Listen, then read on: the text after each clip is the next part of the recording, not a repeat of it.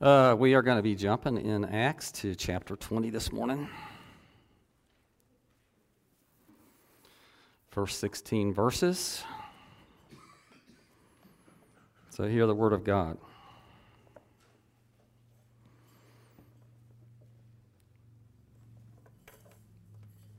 Just remember, Paul was in Ephesus at this point.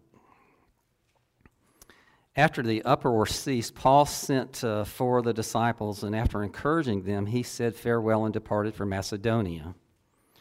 When he had gone through those regions uh, and had given them much encouragement, he came to Greece. There he spent three months, and when a plot was made against him by the Jews as he was about to set sail for Syria, he decided to return to Macedonia. Uh, Sopater, the Berean uh, son of uh, Pyrrhus, uh, from Berea accompanied him, and of the Thessalonians, Aristarchus and Secundus and Gaius, of Derbe and Timothy, uh, the, and the Asians, Tychicus and Trophimus. Uh, these went on ahead and were waiting for us at Troas. But we sailed away uh, from Philippi after the days of unleavened bread, and in, in five days we came to them at Troas, where we stayed for seven days. On the first day of the week, when we were gathered together to break bread, Paul talked with them, intending to depart on the next day, and he prolonged his speech until midnight. There were many lamps in the upper room where we were gathered, and a young man named Ichicus, or Eutychus, I'm sorry, uh, sitting at the window, sank into a deep sleep as Paul talked still longer, and being overcome by sleep, he fell down from the third story and was taken up dead. But Paul went down and bent over him and talking or taking him in his arms said, Do not be alarmed, for his life is in him. And when Paul had gone up and had broken bread and eaten the, uh, he conversed with them a, a, long while until daybreak, and so departed. And they took the youth away alive, uh, and were not a little uh, comforted. But going ahead to the ship, we set sail for Assos, intending to take Paul aboard there for so he had uh, arranged, intending himself to go by land. And we met him at Assos. Uh, we took him on board and went to Mytilene. And sailing from there, we came to the, cl- the following day opposite Chios. The next day, we touched in Samos. And the, the day after that, we went to Miletus.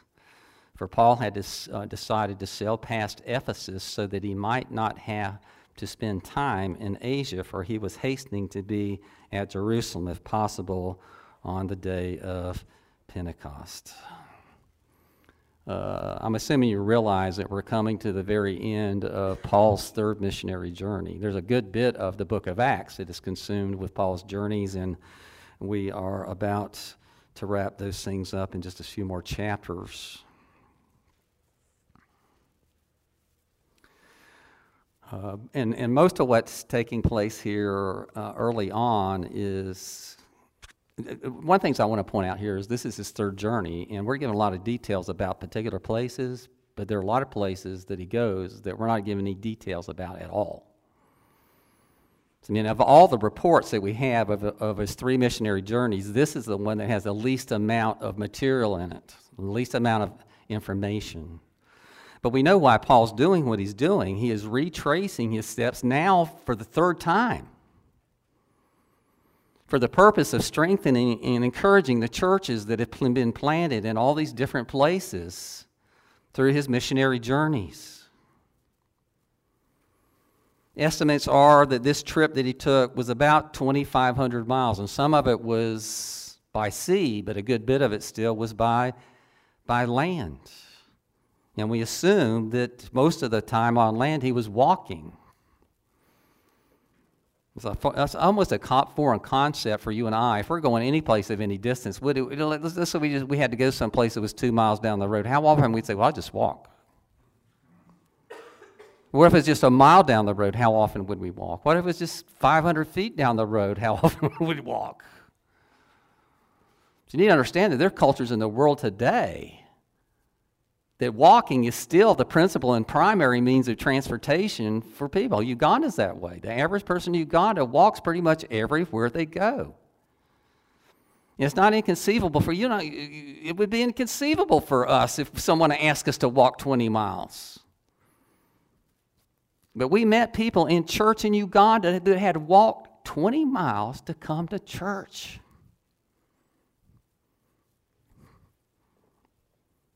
Would we even do that?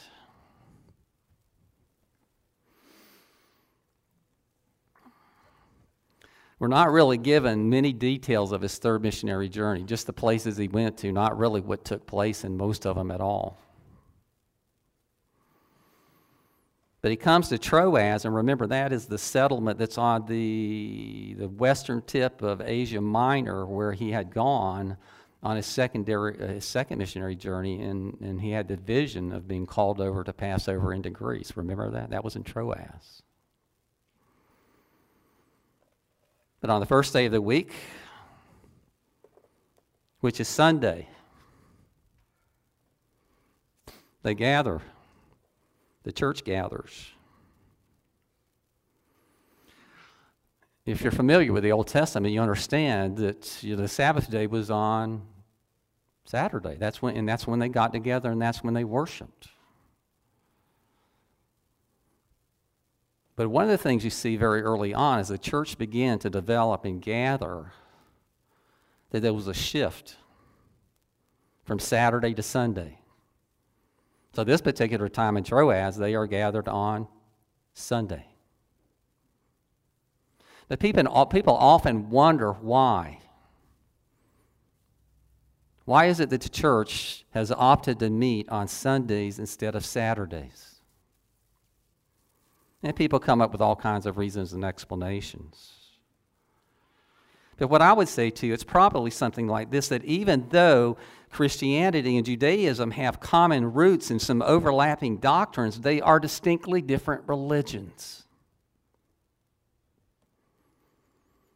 In other words, to make very clear to the rest of the world that the, the Christian church that was developing at that point was not just another sect of Judaism, it was a distinctly different religion.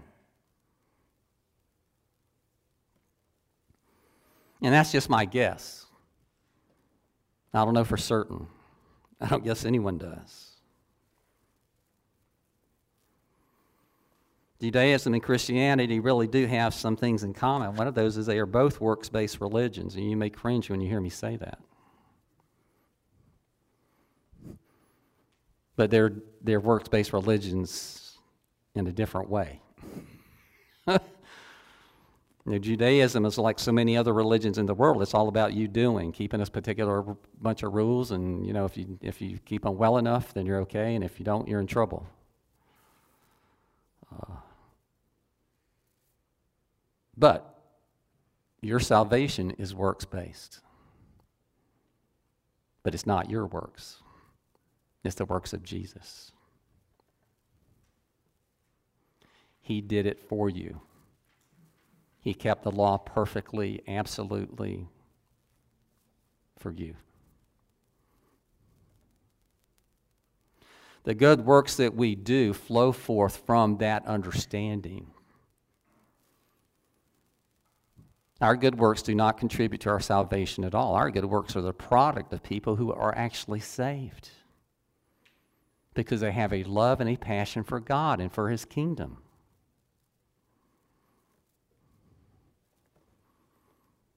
But it's always helpful us to remember this and that we are fundamentally saved by the works of Jesus, not our works. That makes Christianity fundamentally different than every other religion in existence. Not just Judaism, but every other religion.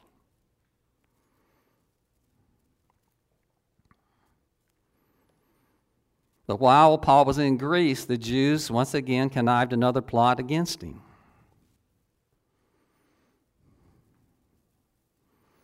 it caused Paul to change course.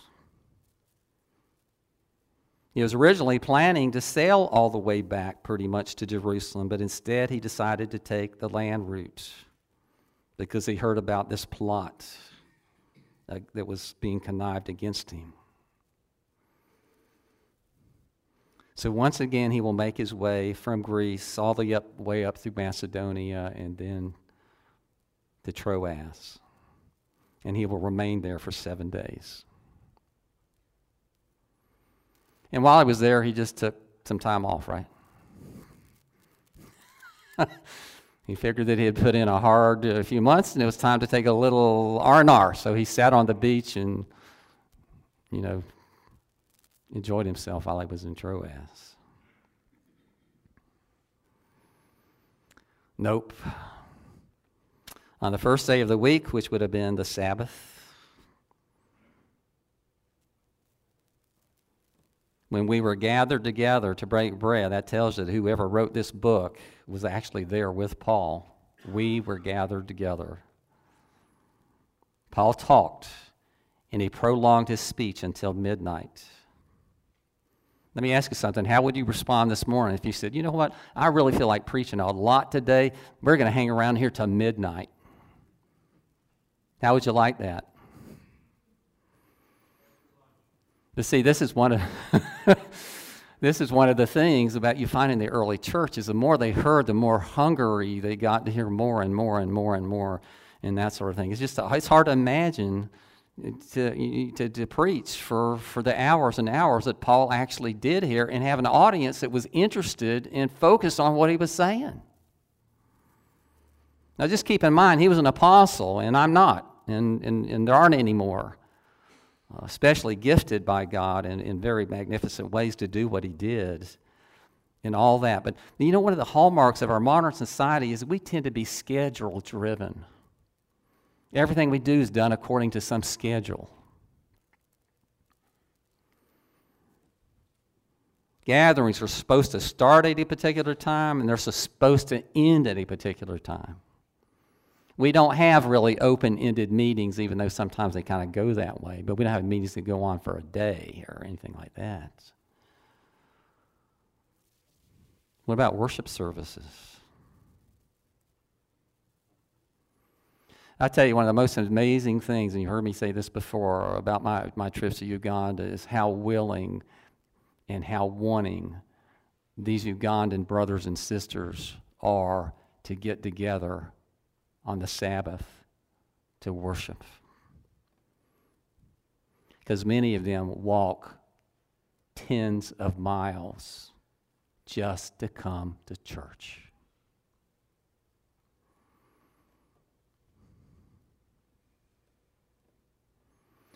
I've often told people this that if you w- went from here to Uganda, and it's somewhat of a torturous trip because you're on airplanes for almost two days, you know, that kind of thing, uh, uh, and, and whatever. It's not a trip for the faint hearted by any stretch of the imagination. But I've often told people through the years, and I still mean this, and that is this if you went to Uganda just to spend time worshiping with our Ugandan brothers and sisters for one service, it would be well worth the money and well worth the trip. Because there's a sense of joy that you very often find in them that we don't very often express ourselves.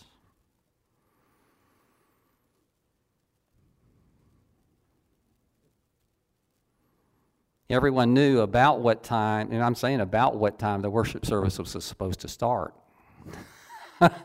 because even the starting wasn't on some strict schedule. It might be a little earlier or maybe a little later. And one of the reasons is this because most people don't have watches. They don't know when it's 9:15. They know it's about somewhere between maybe 9 and 10. That kind of thing.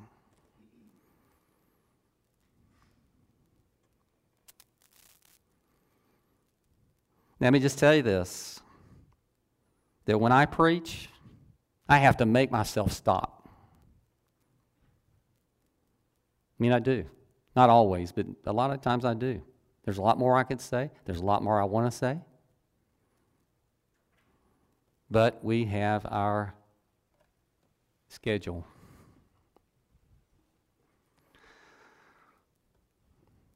Let me just say this it's not un- unusual to watch people as they fall asleep in church.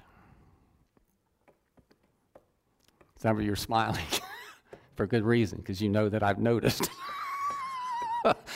and let me tell you this Uh, one, one of the reasons I, I never fall asleep in church, you know why? Because I'm standing up here talking. If I was sitting where you are, I probably would do it on a regular basis.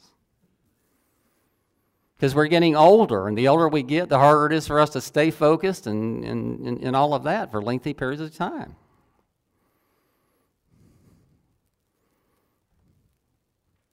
But this particular sermon, of Paul goes on into the night, well into the night making sleepiness even more of a factor.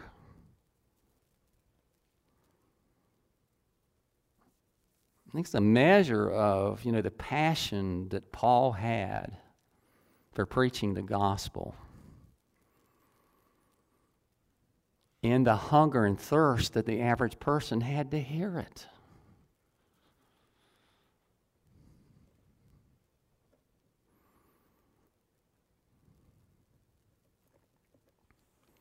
Eutychus, a young man sitting in a third story window, falls asleep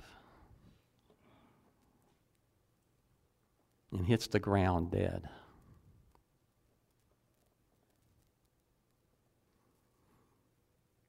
Can you imagine? Some people would say, well, why would God let something like that happen? Well, we're about to find out.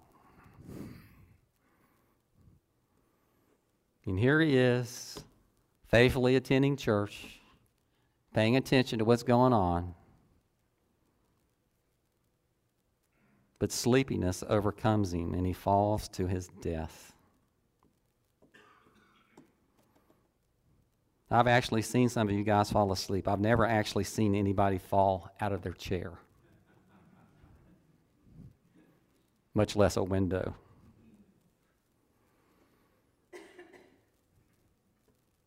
Fortunately for Eutychus, Paul was an apostle, and God had allotted him great powers.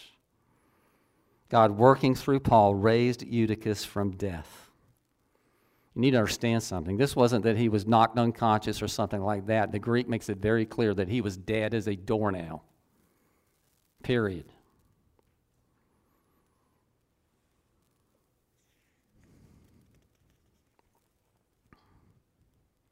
Why did God do that through Paul? For a lot of reasons, certainly. One was to validate Paul as an apostle, and because there were still people that questioned his apostleship because he was not one of the original 12. Validated his apostleship, but it also validated his message. There's a sense in which the raising of Eutychus was God's stamp on the, the, the truth of what Paul had been teaching and preaching.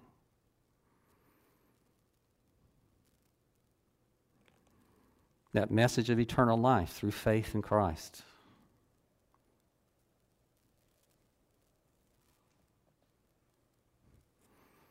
Eutychus is a combination of two Greek words. Eu meaning good or well, and psuche meaning chance or fortune. So his name literally means good fortune. Very appropriately named, it seems to me.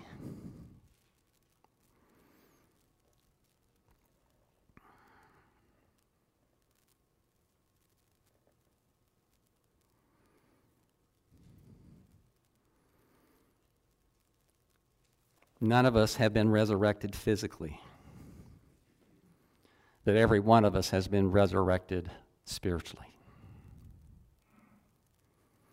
That is, if we believe. If there's anybody in this room that's not believing, this hasn't happened to you. But if you believe, if you're really here because you have faith and trust and hope in Jesus Christ and Jesus Christ only, then God has not raised your dead body to life, He has raised your dead spirit to life. There's a sense in which we've all already ex- experienced a, a, a more important resurrection than the resurrection of the body. A spiritual resurrection.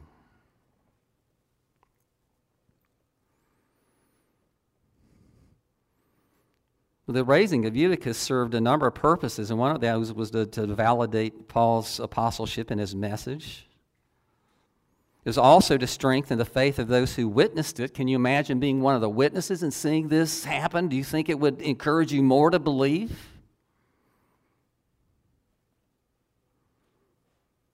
What about Paul? Do you think it encouraged him? Who would have been possibly quite weary of ministry at this point. And he was, con- he was confronted constantly with serious conflict. His life was under threat all the time. You don't think Paul was tired?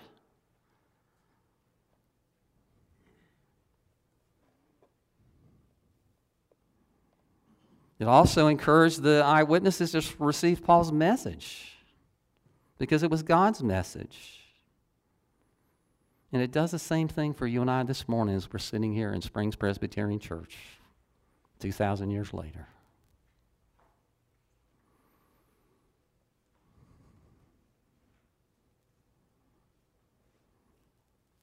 The concept of the resurrection of the dead, and in particular the resurrection of Jesus Christ, is perhaps the most scrutinized fact in the history of mankind. It has been investigated, it has been scrutinized like nothing else ever has.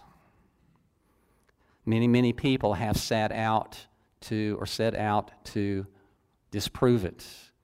You know what the typical thing is? Is on the other end of it, they become believers. because there's so much overwhelming evidence of the reality of it.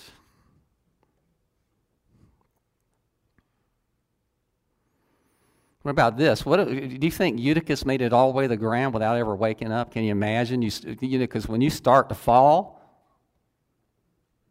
I would imagine he woke up and he's going, "Oh my goodness!" in midair.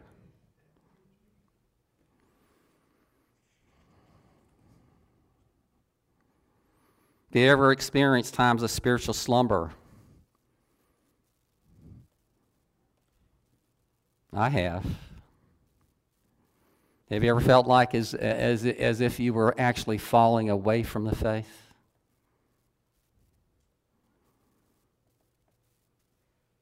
But then suddenly, God awakens you once again?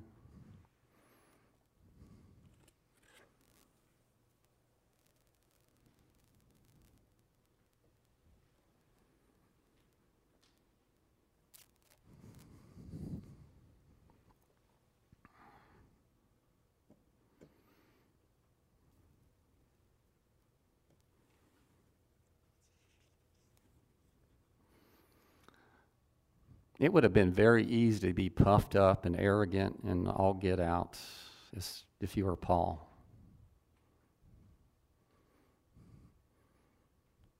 You know, preachers that are very well known and very famous, they are, and sometimes do, fall.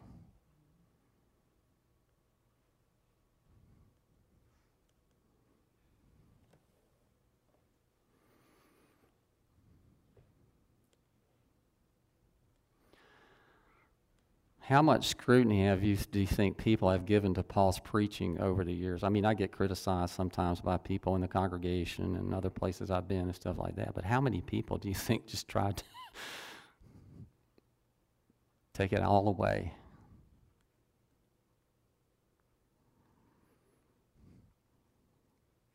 I would say this that other than Jesus Christ, if you just look at the volume of people converted as a result of the ministry, the second to Jesus, he was by far the most effective missionary to ever live.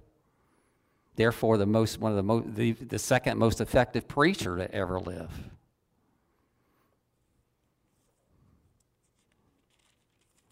But you know what Paul said about himself, about his preaching? When I came to you, brothers, I did not come proclaiming the testimony of God with lofty speech or wisdom. I was with you in weakness and fear and much trembling, and my speech and my message were not in uh, plausible words of wisdom.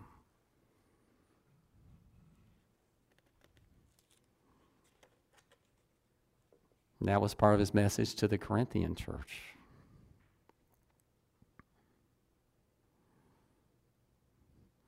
He also says this to the, to the Corinthians, First uh, Corinthians uh, chapter 1, verse 17. For Christ did not send me to baptize, but to preach the gospel, and not with words of eloquent wisdom, lest the cross of Christ be emptied of its power. In other words, Paul saw himself as nothing, as little, as weak,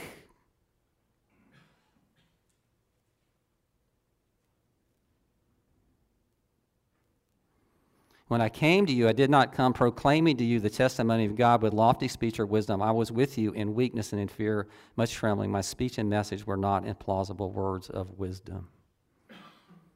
Two times he says basically the same thing to the Corinthians.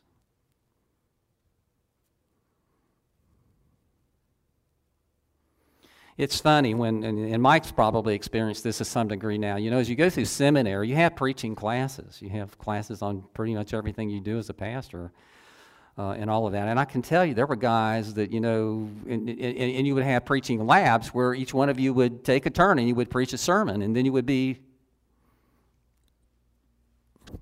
assessed by your professor and also the students in the room, by your peers. And as you can imagine, there were always guys that really kind of stood out. They just seemed to have they, they, this this preaching stuff was maybe just kind of ingrained in their DNA or, uh, or or whatever. But let me tell you a secret. One of the things that I found as I've spent time in the denomination since then is a lot of those guys who came across as being just set apart in a very very special way that the rest of us were not failed in ministry.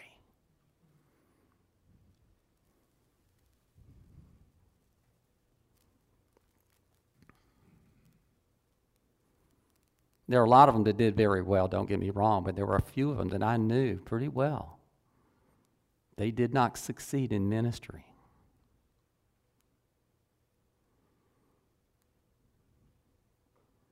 The most important aspect of preaching is to be God's mouthpiece.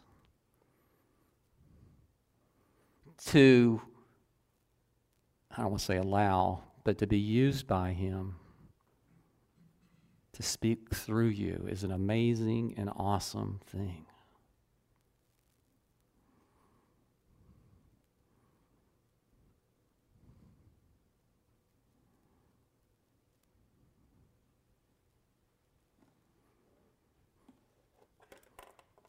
I want you to hear a few things that some of the very most well known or well known preachers have said about preaching.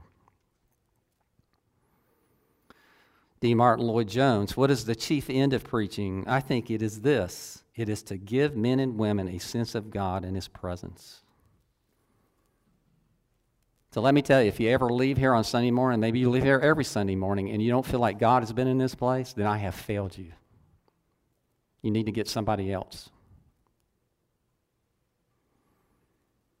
Steve Brown, I had him for preaching classes, and some of you have, have listened to Steve Brown, and he's one of the most noted PCA preachers.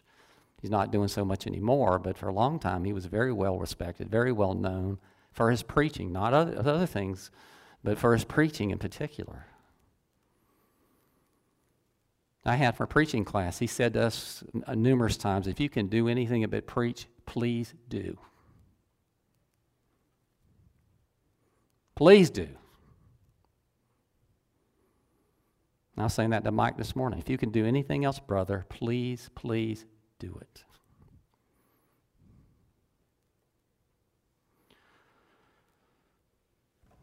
Watchman Nee, the gospel we preach must not be something we hear from men or read from books. Unless it is delivered to us by God, it can serve no spiritual unity. In other words, preaching is Holy Spirit given.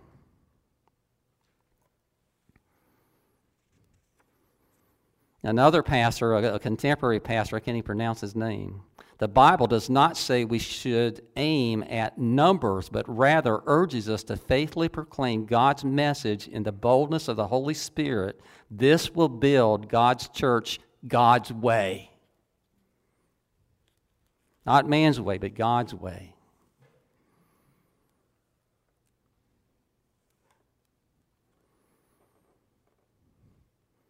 Unfortunately, preaching is more and more taking a back seat to other elements of worship. There are churches where the sermon has become just a little homily that is, is just intertwined with a lot of singing and all that kind of stuff going on. Preaching for a long time was the most central aspect to Christian worship services.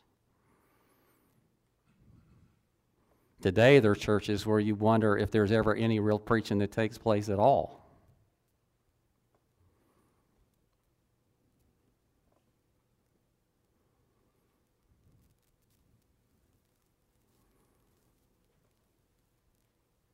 Our fathers in the Protestant Reformation understood how important preaching was in the life of the church. It was, in fact, they saw it as the very lifeblood of the church, t- taking second only to the, to the scriptures themselves.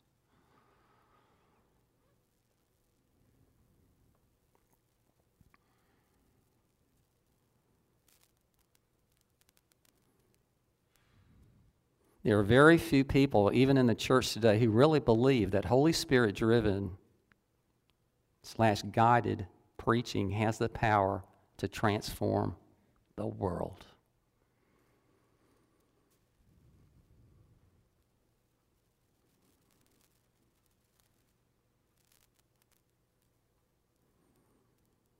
This should be a reminder as we study this particular passage this morning. If not for uh, the spirit driven proclamation of the gospel to the world, the church would have ceased to be before it ever got started. That the Holy Spirit was the key to every aspect of the stuff that's gone on here that we've studied in this book of Acts.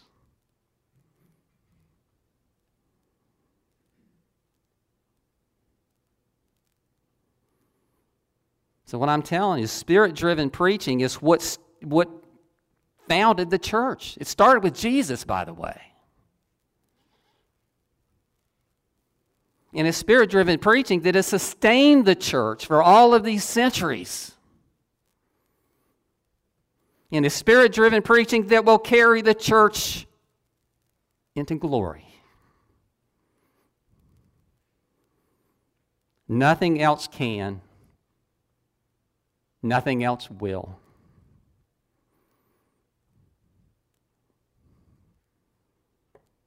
So thanks, Mike.